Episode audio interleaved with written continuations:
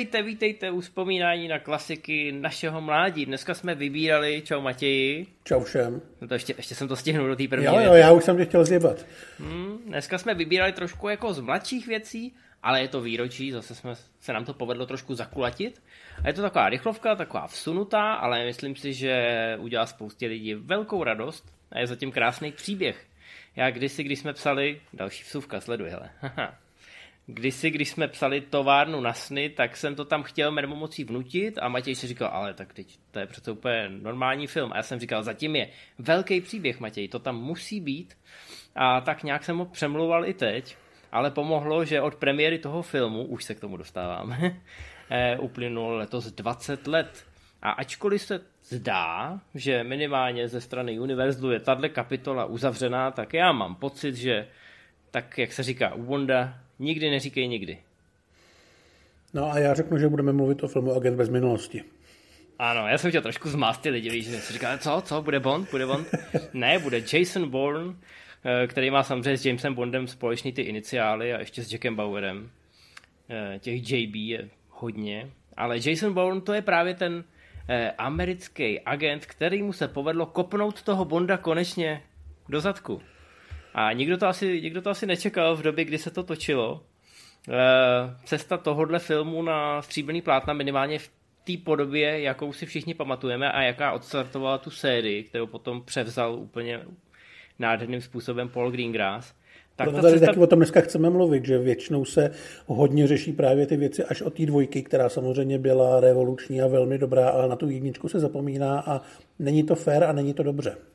Já bych rád řekl, že já jsem jedničku svého času už pochválil, protože to už jsem byl aktivním novinářem a tenkrát se spousta lidí jako tvářila, jako hele, je to tuctový eh, špionážní thriller, potom neštěkne ani pes v budoucnu. Tady ale... je nutný říct, že to mělo premiéru v roce 2002, kdy byl vlastně poslední Bond s Brosnanem, že jo? A zároveň mělo premiéru, tuším, Triple X s Vinem Dieselem, od kterého se čekali velké věci a že to bude ta nová série, která osloví ty, to mladší publikum a podobně. A najednou tady bylo tohle, což bylo takový, takový pro vašeho fotra. Evropský, by se dalo no. říct. Takže z těch tří si myslím, že tomuhle filmu se věřilo nejméně a reálně asi i nejméně lidí zajímal, než se dostal do těch kin. Ano, tomu, tomu odpovídal i rozpočet toho filmu, který byl takový střízlivý a Universal, jak říkám, se na to moc netvářil a všichni víme, jak to nakonec dopadlo. Tak pojďme, pojďme se vrátit úplně, úplně na začátek. Dneska budeme řešit teda jenom jedničku, protože přece jenom uh, Boldnův odkaz a všechny ty další věci, co se kolem téhle série děly, tak ty si necháme uh, na jindy.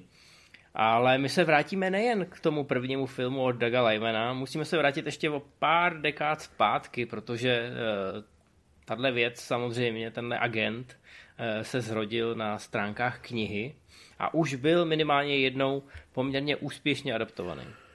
Eh, knížku samozřejmě napsal Robert Ladlam a ty říkáš minimálně jednou, to slovo minimálně je tam důležitý. Eh, mluvíme o té oficiální adaptaci, což byla televizní minisérie, respektive dvoudílný film z roku 88, který točil člověk, který ho nikdo nezná, takže ho ani nebudeme jmenovat. Ale hrál tam Richard Chamberlain, byli tam, mám pocit, nějaký záporáci z Indyho a podobně, ale pořád to byla televizní věc, takže taková trošku menší. A mm, vlastně to bylo na rozdíl od Agenta bez minulosti docela věrná adaptace. Řešil se tam eh, Šakal, skutečný terorista, bylo to takový hodně politický a takový, dá se říct, i trošku suchý, ale myslím si, že to není vůbec špatný. Jenom je to, je to opravdu ten špionážní film pro vaše fotry. Ale není to zlý, no na to, že to byla televizní věc. A myslím si, že v našich televizích to taky nějakou dobu běželo, dokonce to u nás vyšlo na VHS před lety, takže možná, že jste to viděli a pokud ne, tak si myslím, že když to uvidíte, tak vám to určitě neublíží. Ty jsi to viděl? No jasně, že jsem to viděl, oni to dávali na ČTčku, si myslím poměrně pravidelně dávali to přesně rozpůlený. Takže já mám pocit, že jsem to viděl několikrát, ale mám pocit, že jednu půlku jsem viděl víckrát než tu druhou. No, ale mluvili jsme o té oficiální adaptaci. Já teď nechci říct, že by tady byla nějaká neoficiální, ale existuje velmi slavný francouzský komiks 13, který u nás několikrát se zkoušel uchytit a nikdy se to úplně nepovedlo, protože je trošku starý. ale možná znáte počítačovou hru, možná znáte dvě seriálové verze. Ano, je to psáno římskými číslicemi, kdybyste si to chtěli vygooglovat. Tak a je to, je to velmi podobný minimálně zpočátku tomu Bornovi, protože i tady se hlavní hrdina probudí na pláži, nic si nepamatuje, zjistí, že ho chce někdo zabít a zjistí, že umí takové věci jako lámat lidem ruce a vazy a hrozně jednoduše mu to jde. Potom se to samozřejmě trošku rozšiřuje a zvětšuje se ten vesmír a malinko se to odsouvá jinam. Ale ten základ si myslím, že tady je evidentní. Jo, do, dočasná amnézie je velmi populární ve špionském prostředí. No, nicméně, my se musíme dostat k tomu Dagu Lymanovi, protože způsob, jakým on se dostal k právům na, na Bourna, eh, je naprosto fantastický. Protože on měl tu knížku hrozně moc rád, pravděpodobně měl rád i tu první adaptaci, ale v Hollywoodu byl ještě za nováčka. A... Vlastně, on vlastně o té adaptaci, že by ji chtěl natočit, začal nějak reálně přemýšlet, když dodělával svůj, tuším, debit Swingers, Proutníci, což je taková malá konverzačka o lidech, kterým je kolem 30 a snaží se nějakým způsobem v životě najít někoho, kdo by je měl rád. Ale... Je to moc dobrý, jsou tam perfektní dialogy, hraje tam Vince Vaughn, John Favreau. K tomuhle já se nebudu úplně vyjadřovat, ale to je jedno. Ale jako, hraje tam John Favreau a Vince Vaughn, ano. K tomu se vyjádřit asi můžu. ale rozhodně to byl malinký film, kde uh, Lyman nedokázal podle mě, nebo neměl ani příležitost ukázat, že by mohl natočit něco akčního. Navzdory tomu, že tam jsou docela zajímavé práce s kamerou a takový, ale většinou jde o odkazy třeba na mafiány a tak. Ale prostě to byl malý nezávislý film. Ale na jeho konci už začal Lyman psát scénář podle, podle předlohy a než se vlastně k tomu filmu dostal, tak ještě stihl natočit Go, což je velmi příjemný film, o kterém se kdysi mluvilo jako o takovém Pulp Fiction pro mladší generaci. Je to takový, taková povídková věc, kde jsou ty hrdinové z těch povídek různě nějak propojený, trošku černého humoru, trošku šílených nápadů a typicky Lajmenovská rychlá režie. Tam už si myslím, že ty náznaky toho, že tu akci by mohl zvládnout, vidět jsou. Je to skvělý, eh, to možná někdy natočíme s Civalem a hezky si o tom popovídáme, to je taková, takový opravdu pařanský etalon. Je to produkci výdoby a my se tady budeme trošku bavit i o tom Lymanovi a o jeho kariéře, protože tam se střídají až vizionářské věci s totálníma omylama, jakoby. On je hrozný chaotik a dost často předělává věci na poslední chvíli, improvizuje a hrozně moc záleží na tom, jestli je nad ním nějaká silná producentská ruka. Vy třeba na hraně zítřka, kde ten Tom Cruise si to pohlídal. To znamená, že on dokázal toho Daga Lymana nasměrovat a využít ho na maximum. A zároveň zajistil, aby tam teda žádný průšvy nebyly. A pak je tu třeba Jumper, který ačkoliv eh, je taky pro ty mladý a je hrozně hezky natočený a jsou tam, jsou tam sexy lidi, tak vlastně ten film, ačkoliv eh, z dnešního pohledu eh, jako zápletkově, je to úplně ideální superhrdinský film o, o lidech, kteří se můžou teleportovat kam chtějí, Stačí, aby to místo viděli na fotce, nebo aby tam někdy byli a můžou se tam kdykoliv dostat. A honí je fakt nepříčetný Samuel L. Jackson. Ale ten děj nedává vůbec absolutně smysl. Je, je, proto, proto je to Go tak skvělý, protože je to opravdu kaleidoskop. A ztratí se v tom to, že jste nějakou scénu na poslední chvíli přidali, vyhodili, přepsali, protože tam to nevadí. Jo, jemu se povede načrtnout ty charaktery. A pak už uh, zažívají nějaký dobrodružství. A když má budovat nějakou mytologii nebo nějaký svět, tak tam, tam je to trošku jako problematický. Samozřejmě... To jsme vlastně viděli i v tom Chaos Walking, že jo, dva roky starým, no. nebo tři roky starým, nebo já nevím, jak to je starý, každopádně to bylo tak pitomý, že to z té hlavy úplně zmizelo, že mám pocit, že jsem to viděl před 15 lety. Ale koukám, že to je z roku 2021. A tam právě ta práce s tou mytologií a s nějakým sebřenějším světem, kde musí být nějaký pravidla, byla nutná. No a nedopadlo to, no. No, takže nad Dagem Lymanem musí někdo stát, jinak je to zkrátka sinusoida.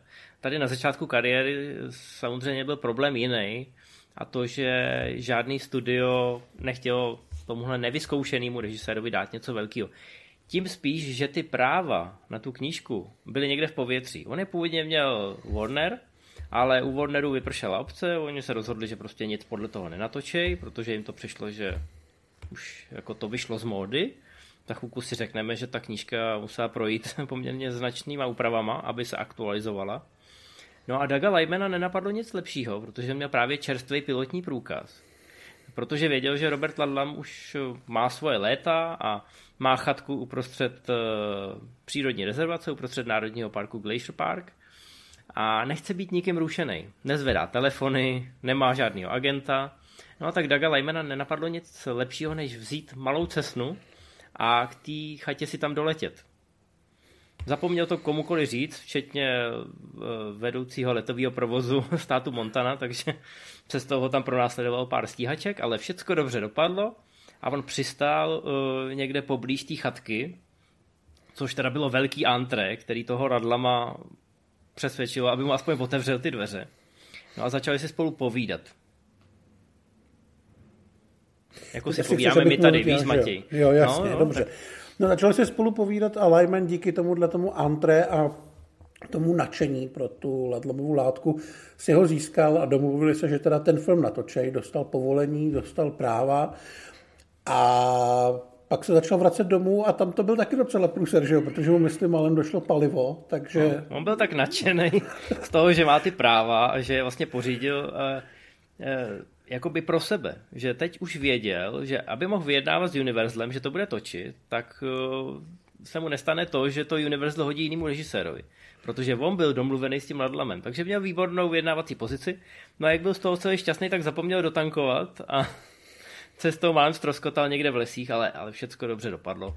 Doletěl takzvaně na výfukový pády a mohlo se začít eh, přemýšlet, s kým, jak a za kolik se to natočí. Což samozřejmě všichni by si mysleli, že odsaď už je ta cestička umetená, ale tady teprve eh, ty ostré schůzky a domluvy se studiem začínaly.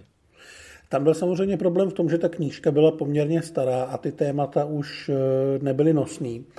Eh, když se podíváte na ten televizní film, tak je to opravdu relikt těch 80. let, možná vlastně i nějaký ještě starší doby a že v 21. století už se s tím zkrátka nedalo pracovat tak, jak by se mělo. To byl asi i ten důvod, proč se tomu, do toho filmu původně studiu nechtělo. Takže bylo potřeba to velmi, velmi přepsat, velmi upravit příběh, velmi upravit ten svět, ve kterém se to celý odehrává. Eh, s tím Lymanovi pomohl jeho kamarád Tony Gilroy, který potom točil ten spin-off Borna s Jeremym Rennerem. No, to je to bychom právě zaběhli do, kom, do celé té série. Já jenom řeknu, že, že Lyman s Gilroyem si jakž tak ještě rozuměli, ale Gilroy si už potom rozhodně nerozuměl s Greengrassem a to právě vyústilo v to, že se natočil ten spin-off, protože Gilroy si to chtěl jít dělat takzvaně po svým. Jo, ale to budeme řešit... Tam asi, asi můžeme zmínit to, že ten spin-off má vlastně atmosféru mnohem blíž k tomu Lymanovskému hmm. filmu, než k čemukoliv jinému. Ale dál už se v tom hrabat nebude, možná někdy jindy, jak jsme říkali. Někdy tak, příště. Ale každopádně ti dva, když... dva začali makat společně, upravili scénář, upravili svět a uh, vynechali z toho vlastně celou tu politickou linku, nejenom kvůli té neaktuálnosti, ale i proto, že Lyman vlastně chtěl točit uh, hlavně tu akční detektivku a nechtěl, aby se diváci zabývali nějakýma opravdu reálnýma politickýma tématama a chtěl točit zábavný film. No hodně, hodně se to změnilo, určitě v tomhle směru šlapalo na krk eh, i studio, který měl svoje vlastní castingové představy, k tomu se dostaneme za chvilku, ale jenom pro vás, který jste třeba se podívali na prvního Bourna a pak jste si vzali tu knížku, že si to teda zažijete ještě jednou, tak jste možná mohli být překvapený, jak moc se to liší. Já jsem byl. Jak moc se liší i, ten, i ta Chamberlainová adaptace. Eh, Doug Lyman a Tony Gilroy měli jedno jediný štěstí. Bude to znít teď morbidně. Ale eh, Ladlam se premiéry nedožil, to znamená, nemohl jim to hodit na hlavu. A to je pravděpodobně i důvod, proč vznikly i další Bournovky. Protože on jako autor, a jak říkám, žil na chajdě uprostřed přírodního parku, už mu bylo všechno jedno a pravděpodobně by ho velmi, velmi naštvalo, že ta adaptace se vlastně vůbec ničemu nepodobá. Otázka je, jestli by se nechal ukonejšit tím, že vlastně stvořil jednu z nejúspěšnějších špionských postav stříbrného plátna, mm. ale předpokládám, že ta první reakce by byla spíš taková naštvaná. Nicméně na to nedošlo, je to škoda, že se toho nedožil, myslím si, že kdyby, kdyby se potom dočkal druhého, třetího filmu a toho, jakým způsobem diváci a fandové tu postavu přijali, tak by pochopil, že ta modernizace byla ku prospěchu. No já si myslím, že pokud by ho nezabilo to, že ten film byl takhle absolutně jiný, tak minimálně to, kdo se kolem něj točil, protože Studio Universal vlastně docela logicky chtělo do hlavní role někoho, kdo by utáhl na první dobrou ten akční, akční žánr. Takže se tam řešili jména jako Tom Cruise, Brad Pitt, ale samozřejmě i Schwarzenegger a Stallone. Což eh, by asi vyústilo k úplně jinému filmu, než jsme nakonec dostali. A Doug Lyman ten úplně jiný film v žádném případě nechtěl. Uh, on chtěl do té hlavní role někoho, kdo by byl mladší, nechtěl žánrovou jistotu, chtěl vlastně točit uh, film, který by byl hodně o té postavě, jakože o jejím nitru a ne o tom, koho umí jakým způsobem zlikvidovat. Nechtěl točit čistě akční film, který by byl o té akci, ale právě hodně o té psychologii, takže potřeboval primárně herce a ne tu akční hvězdu. A jak říkáme, někoho mladšího, což samozřejmě bylo super rozhodnutí, protože Matt Damon jim potom vydržel dalších 15 let a furt byl ve formě. Ale když ho začal prosazovat, tak se to samozřejmě úplně nechytlo.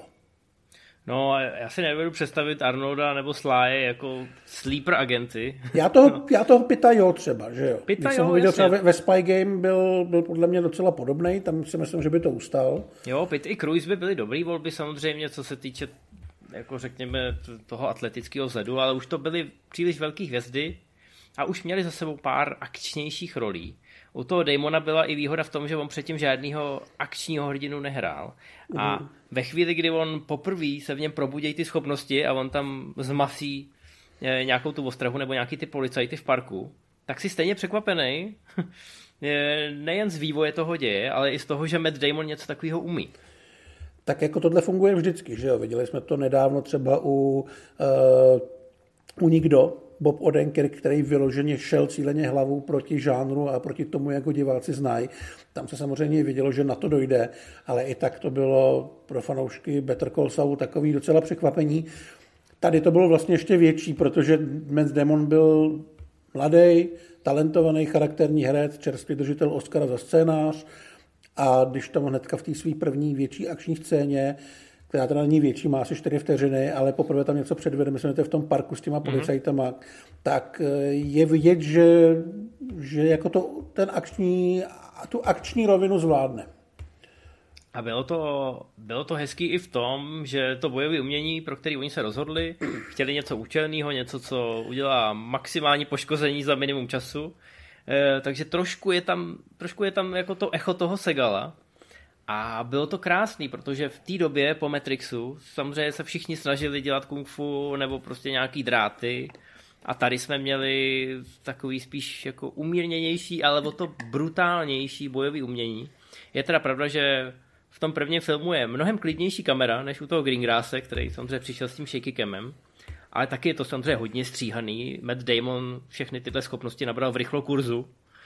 Eh, ale ta choreografie tady není vůbec špatná a dokáže vám toho metademona prodat jako tu zabijáckou mašinu do který by to někdo Mně se tam ty, ty souboje vlastně líbí všechny velmi.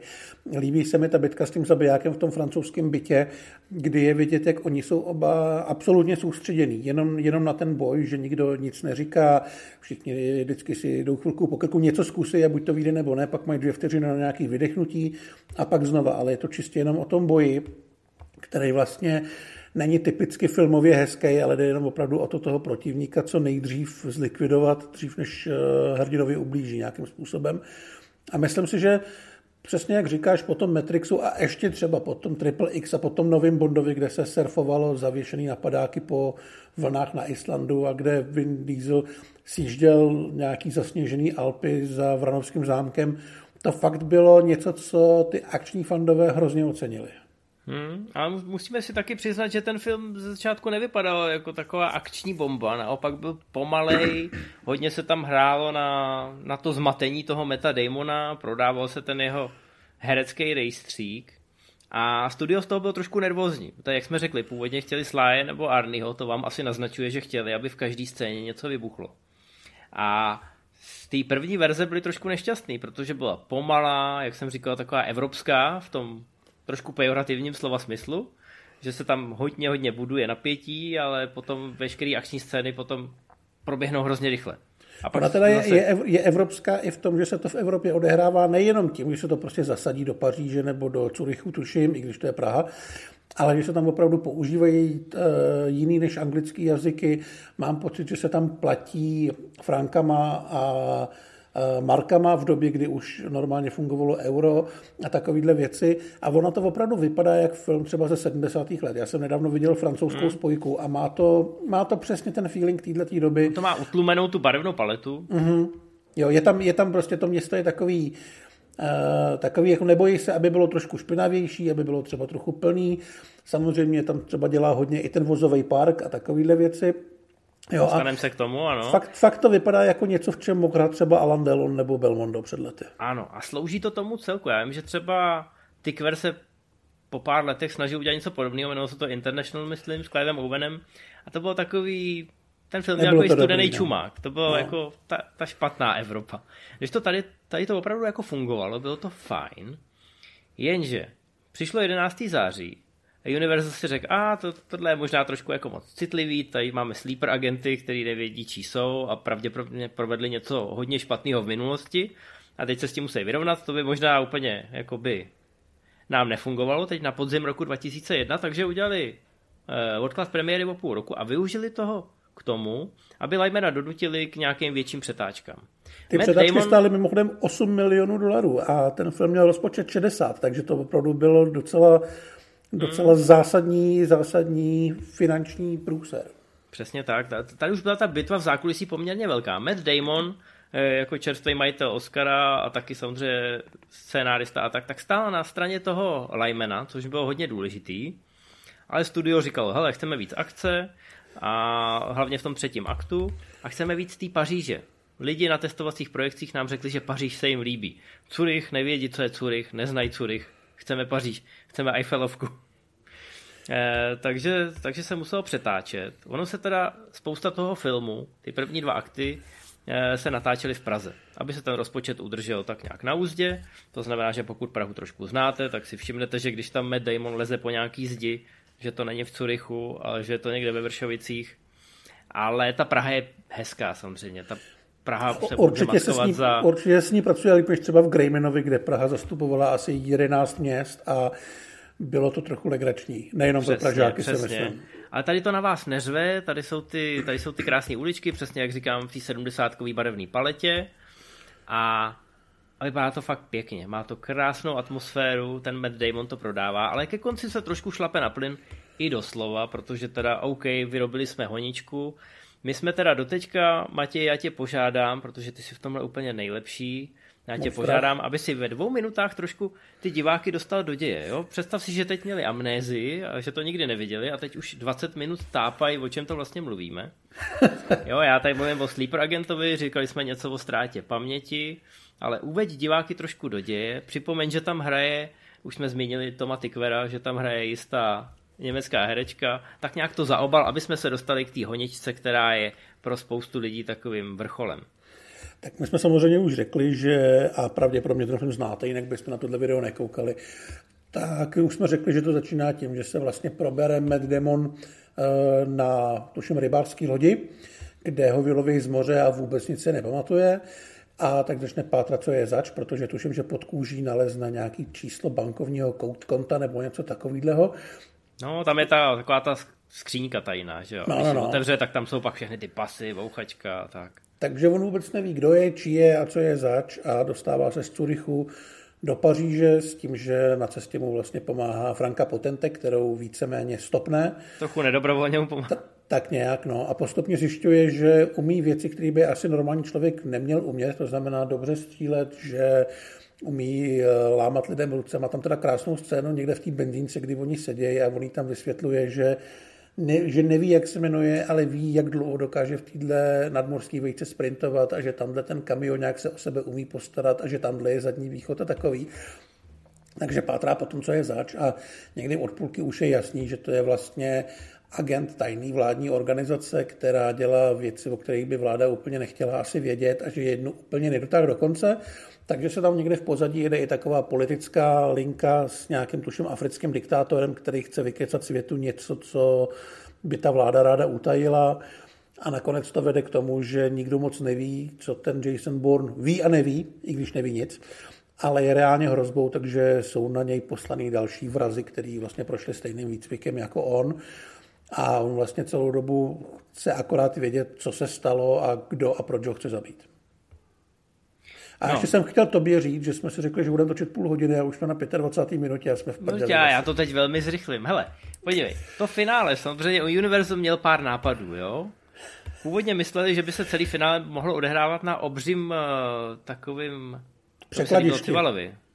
Že by se to mohlo odehrávat na nějakým uh, tankeru nebo na takový ty lodi s přepravníma kontejnerama a mezi tím v tom bludišti by běhali všichni ty agenti toho Treadstoneu. Ty agenti ty... jsou, tam, jsou tam reálně tři, přičemž jeden umře v Paříži, pak tam je Clive Owen, který má krátkou, ale celé intenzivní scénu a pak tam je ten poslední, který to nějak dotáhne do konce. Clive Owen tady má obrovskou bouchačku. No, každopádně teda finále, kde by pobíhal 50 takových pajďuláků a Bond by je tam odchytával jednoho za druhým jako Rambo v jedničce, tak to teda nedošlo.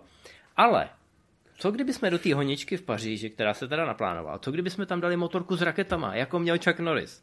Mm-hmm. Ale e, když si to Matt Damon přečet, protože tenkrát se to ještě faxovalo z toho Hollywoodu do Evropy, kde se natáčelo. Když si to Matt Damon přečet, tak to roztrhal a říkal, že o podělaný motorce s raketama nechce ani slyšet, protože on je přece charakterní herec a má Oscara, takže nebude střílet nějaký podělaný rakety. Takže Na nakonec, nakonec se přesně tak. Takže nakonec se ta honička odehrává v malém Miniskovi, Eh, ve velmi úzkých eh, uličkách. A je to teda velmi dynamický, velmi hezky natočený a založilo to tu tradici, že v každý bornovce je velmi výrazná automobilová honička. Tady samozřejmě, protože jsme ve Francii, tak tady pomohli ty místní, eh, místní experti na automobilové honičky, který tak hrozně pomohli třeba i v Roninovi a ve všech dalších filmech. To jsou prostě absolutní legendy. Sérii a... tak si znáte, ta je na tom založená, takže ty samý lidi. Přesně tak, to samý kurýr. Zkrátka ve Francii umějí točit honičky jako nikdo jiný a dokážou jim vtisknout takový ten krásný charakter. Tady ještě teda pomohl kameraman, eh, režisér druhého štábu Alexander Witt. To je vždycky. Režiséři druhého štábu na velkých filmech jsou opravdu šikovní lidi a pak se rozhodnou, že budou točit celovečeráky sami za sebe a vyjde z toho třeba druhý Resident Evil. Přesně tak. Alexander Witt má těch filmů jako režisér druhého štábu na sebou hodně, ale jeho debit byl teda druhý Resident Evil, což je i v rámci té série vlastně docela špatný film. Ale tady celou tu honičku dělal sám, tou dobou, tou dobou eh, Doug Lyman točil něco úplně jiného, jako točil Borna, ale točil dialogové scény a vlastně... Oni, ty přetá- oni měli na přetáčky jenom pár dní, no. natáčet v Evropě tenkrát byl docela drahý špás a tak to museli stíhat. A od toho máte ten druhý štáb. Druhý štáb teda většinou natáčí takový ty detaily, když nějaká ruka otvírá uh, dveře nebo tak. V tomhle případě Alexander Witt točil celou honičku, ale protože to byl opravdu zkušený profík, tak uh, se mu to povedlo skvěle. Ta honička je fantastická. Eh, ten minisek tam přesně využívá ty křivolaký úzký silničky a postupně se zbaví všech těch pronásledovatelů, zatímco vedle toho Metadamona, který používá tu svalovou paměť, eh, tak vedle něj kvičí ta Franka Potente, jejíž minisek teda to občas chytá, protože eh, občas se někde prosmíkne kolem obrubníku příliš blízko, ale je to teda paráda. No, ale asi jsme ještě vlastně neřekli, že tam byl na problém trošku i při natáčení. Už jsme vlastně řekli, že pracovat s Lymanem není úplně snadný, protože on pracuje dost po svým a často chodí, dalo by se asi říct, nepřipravený. Často věci vymýšlí za pochodu a někdy to dopadne dobře. Tady třeba vymyslel to, že bude velkou část filmu snímat kamerou přímo on, protože mu přišlo, že to bude intimnější a že mu opravdu šlo o to nitro té postavy, takže chtěl být opravdu hodně u toho.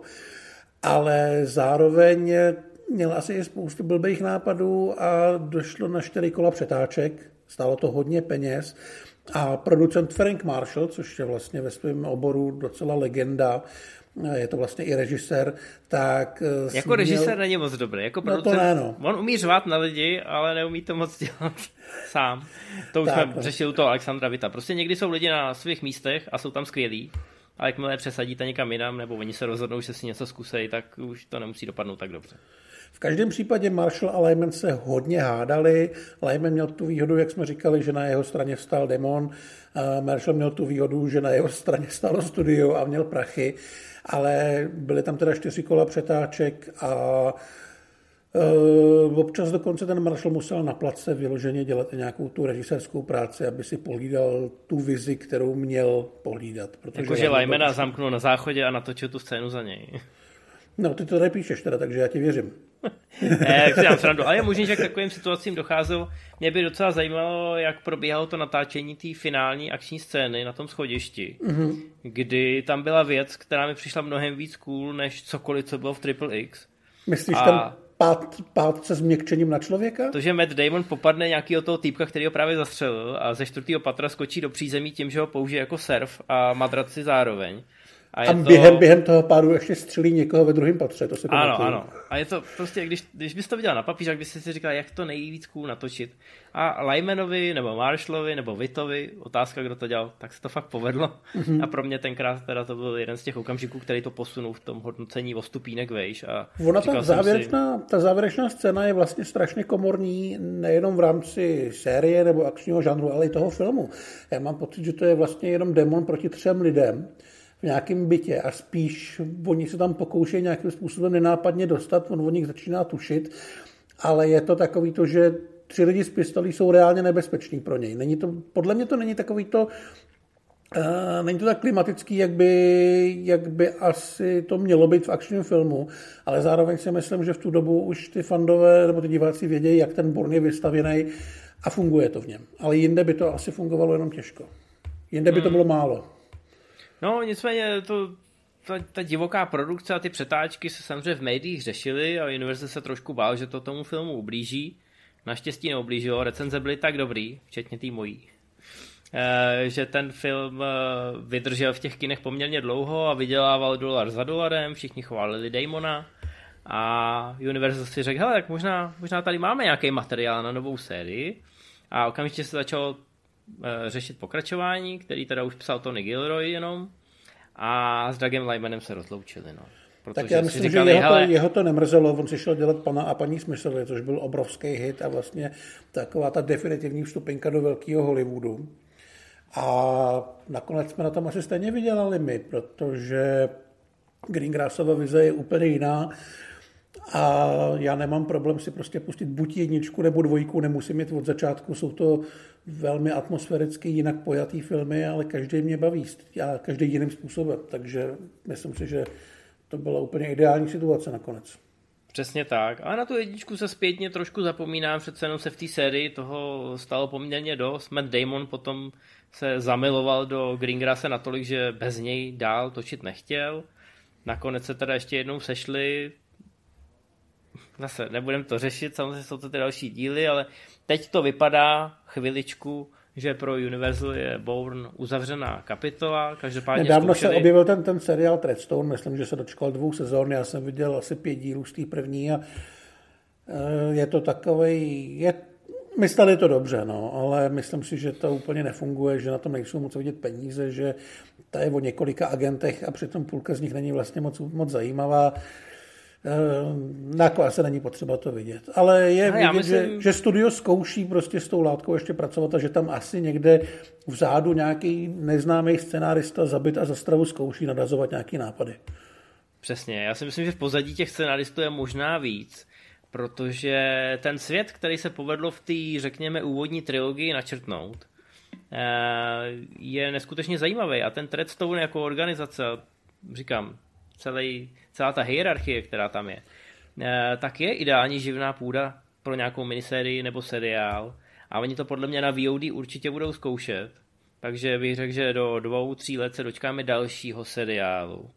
A budou zkoušet, jestli nějaký ten agent nezaujme ty lidi natolik, že by ho pak mohli přepinknout do filmu a tak dál a tak dál. Už to třeba nebude Jason Bourne, ale viděli jsme i v tom spin-offu, že že tam s tím jeho mýtem se pracuje a pracuje se s ním docela chytře. Přesně tak. Prostě na, na, na, rozdíl od toho Bonda, kde těch agentů 00 je samozřejmě víc, už to víme i z toho samotného čísla a v některých filmech se to i řešilo, eh, tak stejně jsme vždycky zacílení na toho Jamesa Bonda, že jo? protože ten je ten hrdina. Když to tady se vždycky řešil ten boj proti tomu systému, proti tomu, že těch agentů je tam teda víc, jo? A samozřejmě můžou tam být nedobrovolně, jsou zmanipulovaný, ale to je právě ideální startovní bod ať už do filmové série nebo do seriálu. Takže si myslím, že dokud se na toho Bourna úplně nezapomene, že to ten univerzum bude znova a znova zkoušet, protože tam hmm. ucítí, že je tam prostě ten poslední uhlík, který ještě doutná a že z toho by to mohli otočit zase směrem zpátky, i kdyby měli použít nějaký, já nevím, záběry z těch filmů, aby to nějakým způsobem propojili. to ostatně udělali i před premiérou Bornova Meetu, že měli nějaké alternativní scény uh, úvodu jedničky a řekli si, ale to tohle bychom mohli nějak jako použít a uh, vydali na DVDčku speciální rozšířenou edici, aby podpořili to pokračování. A no, Lyman ten si dal pauzu od Universalu, ale nakonec se samozřejmě usmířili, protože Lyman se stal velkým režisérem i přes všechny ty odbočky a pády, jak už jsme říkali, a po 15 letech spolu zase pracovali, protože všichni víme, že peníze jsou v Hollywoodu až na prvním místě. No, už vám k tomu asi nic neřekneme, řekli jsme toho docela hodně. Já jsem rád, že jsme tenhle ten film připomněli, protože se na něj zapomíná v té sérii, ale i obecně v akčních filmech. Většinou, když se mluví o Bornovi, tak se začíná až tím Greengrassem a je to škoda, protože eh, ten retro styl, taková ta oldschoolovost a možná jistá fotrovitost eh, v tomhle případě nejsou problém a spíš to je s postupujícími léty pro mě osobně výhoda, protože tyhle oldschooly už se jednoduše netočí, protože zatímco v roce 2002 se odkazovali na filmy starý 20, 25 let, teďka už by to bylo 50 let a do toho už nikdo nepůjde. Takže pro mě osobně to je vlastně docela, docela velmi oblíbená záležitost. Tak. A pamatujte si, že jak první Bourne, tak první Mission Impossible se natáčeli v Praze, takže pokud Hollywood chceš Triple X taky. Triple X taky, no. A Greyman taky, ale to jsou dva případy, kdy se nepodařilo úplně odstartovat úspěšný série. Ale nicméně chápu, proč se sem furt vracejí. Oni si to podle mě takhle vyjedou, víš? A říkají si, hele, Mission Impossible, Bourne, Triple X, musíme jít natáčet do Prahy. Tam se rodí ty úspěšní agenti.